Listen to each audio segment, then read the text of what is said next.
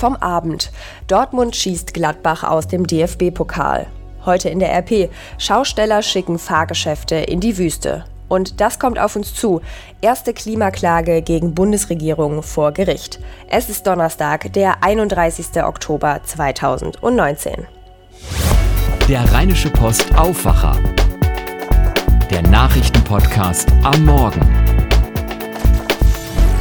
mit Laura Harlos an diesem Donnerstag kurz vor dem langen Wochenende. Schön, dass ihr zuhört. Wir sind eine junge Mannschaft, wir müssen definitiv noch viel lernen. Wir machen auch nicht alles richtig, auch nicht heute. Aber ähm, ja, wenn du es einfach schaffst, ähm, ja, in dem Sinne dann weiterzukommen, dann ist das, dann ist das äh, auch balsam für die Seele und das tut der Mannschaft nur gut. Und ich glaube, das ist das, was wir momentan brauchen. Und klar, das Zweite ist natürlich, wenn du gewinnst, dann wird der Druck natürlich auch ein bisschen weniger. Ja, das war Julian Brandt vom BVB, der sich über seinen Doppelpack von gestern Abend freut. Denn Borussia Dortmund hat das Achtelfinale im DFB-Pokal erreicht. Der BVB setzte sich gegen Bundesliga-Spitzenreiter Borussia Mönchengladbach mit 2 zu 1 durch. Und auch Fortuna Düsseldorf ist eine Runde weiter. Gegen Erzgebirge Aue schafften die Fortunen ein 2 zu 1. In einem weiteren Erstligaduell im DFB-Pokal siegte RB Leipzig in Wolfsburg mit 6 zu 1. Hertha BSC gewann gegen Dresden mit 8 zu 7 nach Elfmeterschießen. Außerdem spielten der SC St. Pauli gegen Frankfurt 1 zu 2 und Bremen gegen Heidenheim 4 zu 1. Viertligist Ferl aus Ostwestfalen setzte sich gegen Zweitligist Kiel nach Elfmeterschießen durch, ebenso wie Kaiserslautern gegen Nürnberg.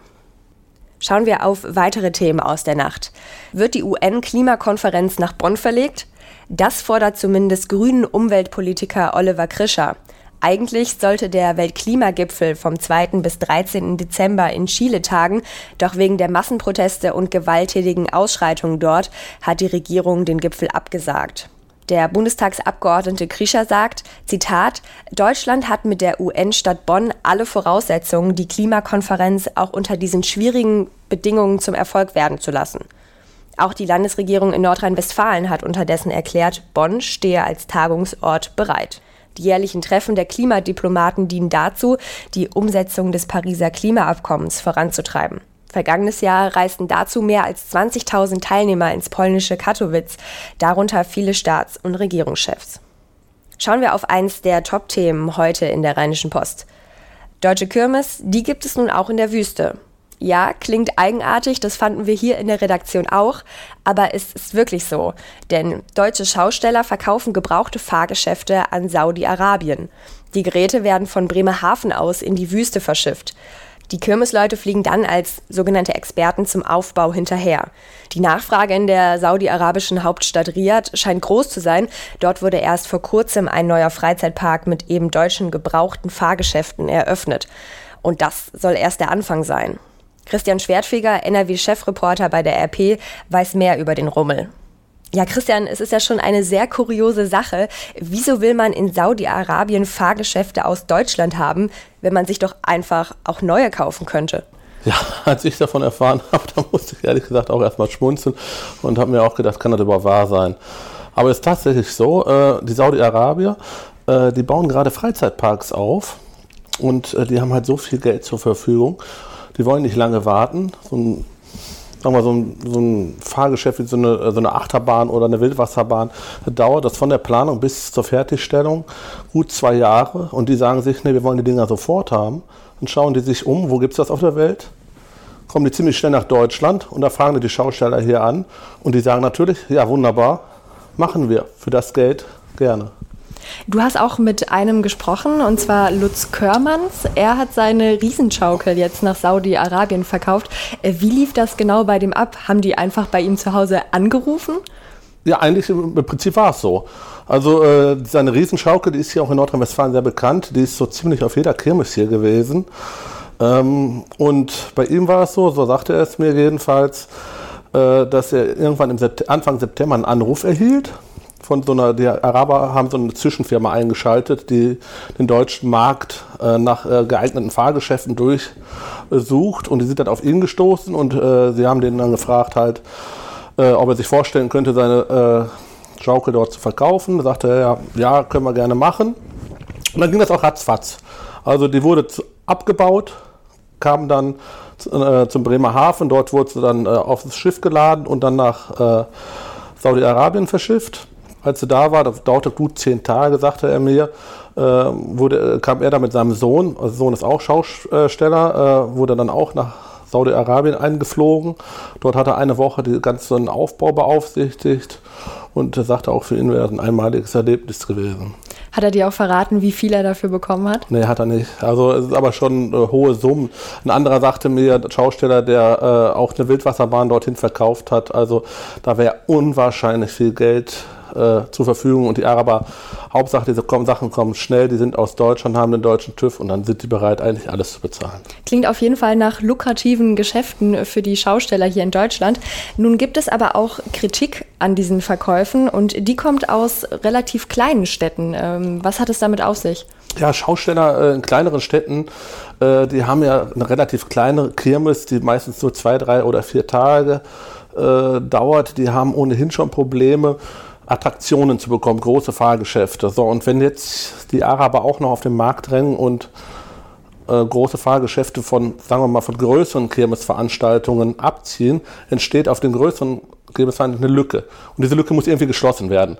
Und äh, da die Zahl der Fahrgeschäfte natürlich auch in Deutschland begrenzt ist, es, hat es so einen Dominoeffekt und der geht dann bis nach unten. Und irgendwann fehlt dann zum Beispiel auf der Kirmes in Geldern, fehlt dann auf einmal irgendein gutes Fahrgeschäft. Das war ein Bericht von Christian Schwertfeger. Vielen Dank. Ja, wenn ihr aus Düsseldorf kommt, könnt ihr an dieser Stelle auch weitere Nachrichten aus der Landeshauptstadt hören, und zwar mit unserem neuen Düsseldorf-Aufwacher. Darin sind alle Inhalte, die ihr auch vom normalen Aufwacher gewohnt seid, nur eben noch zusätzlich mit News aus Düsseldorf von unserem Partner Antenne Düsseldorf. Dazu müsst ihr zum Beispiel bei iTunes, der Podcast-App von Apple, Aufwacher Düsseldorf in die Suche packen. Ihr findet den Aufwacher Düsseldorf aber auch in allen anderen Podcast-Apps. Mehr dazu lest ihr auf unserer Homepage unter rp-online.de slash Aufwacher. Und dieses Thema wird heute wichtig. Drei Bauernfamilien klagen gemeinsam mit der Umweltorganisation Greenpeace gegen die Bundesregierung. Und heute wird in Berlin verhandelt. Die Landwirte sehen ihre Existenzgrundlage durch den Klimawandel bedroht und auch ihre Grundrechte verletzt. Die Bauernfamilien kommen aus Brandenburg, Niedersachsen und von der Nordseeinsel Pellworm. Benedikt Meise berichtet für die Deutsche Presseagentur aus Berlin. Benedikt, was fordern die Bauern zusammen mit Greenpeace?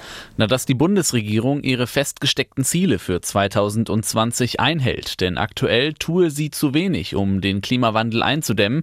Das hat Roda Verheyen, die Rechtsanwältin der Kläger, nochmal bekräftigt. Wir haben dieses Verfahren deswegen angestrengt, weil die Klimakläger, also die drei Familien, jetzt schon vom Klimawandel ganz erheblich betroffen sind und einfach schlicht nicht abwarten können. Allein in den vergangenen zwei Jahren hätten sie rund ein Drittel bei der Ernte wegen Trockenheit und Dürre einbüßen einbüßen müssen. Bei einer Familie sei schon ein Schädling aufgetaucht, den es hier eigentlich nicht gäbe.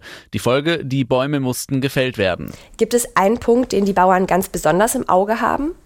Ja, und zwar den des CO2-Ausstoßes. Da war ja das Ziel, diesen bis 2020 um 40 Prozent zu senken im Vergleich zu 1990. Und dieses Ziel hätte die Bundesregierung einfach aus den Augen verloren, sagt Roda Verheyen, die Rechtsanwältin der Kläger. Aus unserer Sicht ist es so, dass wenn man einmal ein solches Ziel über Jahre festlegt als erforderlich, man dann davon nur abweichen kann, wenn man gute Gründe hat. Und gute Gründe hat die Bundesregierung weder aufgeschrieben noch vorgetragen. Und den Landwirten, gehe es jetzt nicht um Schadenersatz für die aktuellen Verluste und Ausfälle, sondern wirklich um eine langfristige Lösung.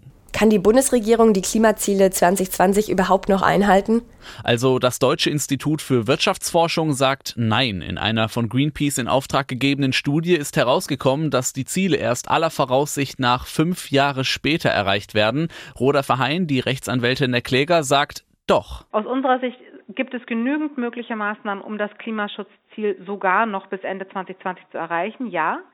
Aber es geht nicht um die einmalige Zielerreichung am 31.12.2020. Sondern es gehe darum, langfristig etwas für die Landwirtschaft zu verändern, denn die wirklich großen Schäden würden erst noch entstehen, wenn jetzt nicht gehandelt werde. Danke an Benedikt Meise und nun zum Schluss noch die Wetteraussichten für heute und das Wochenende.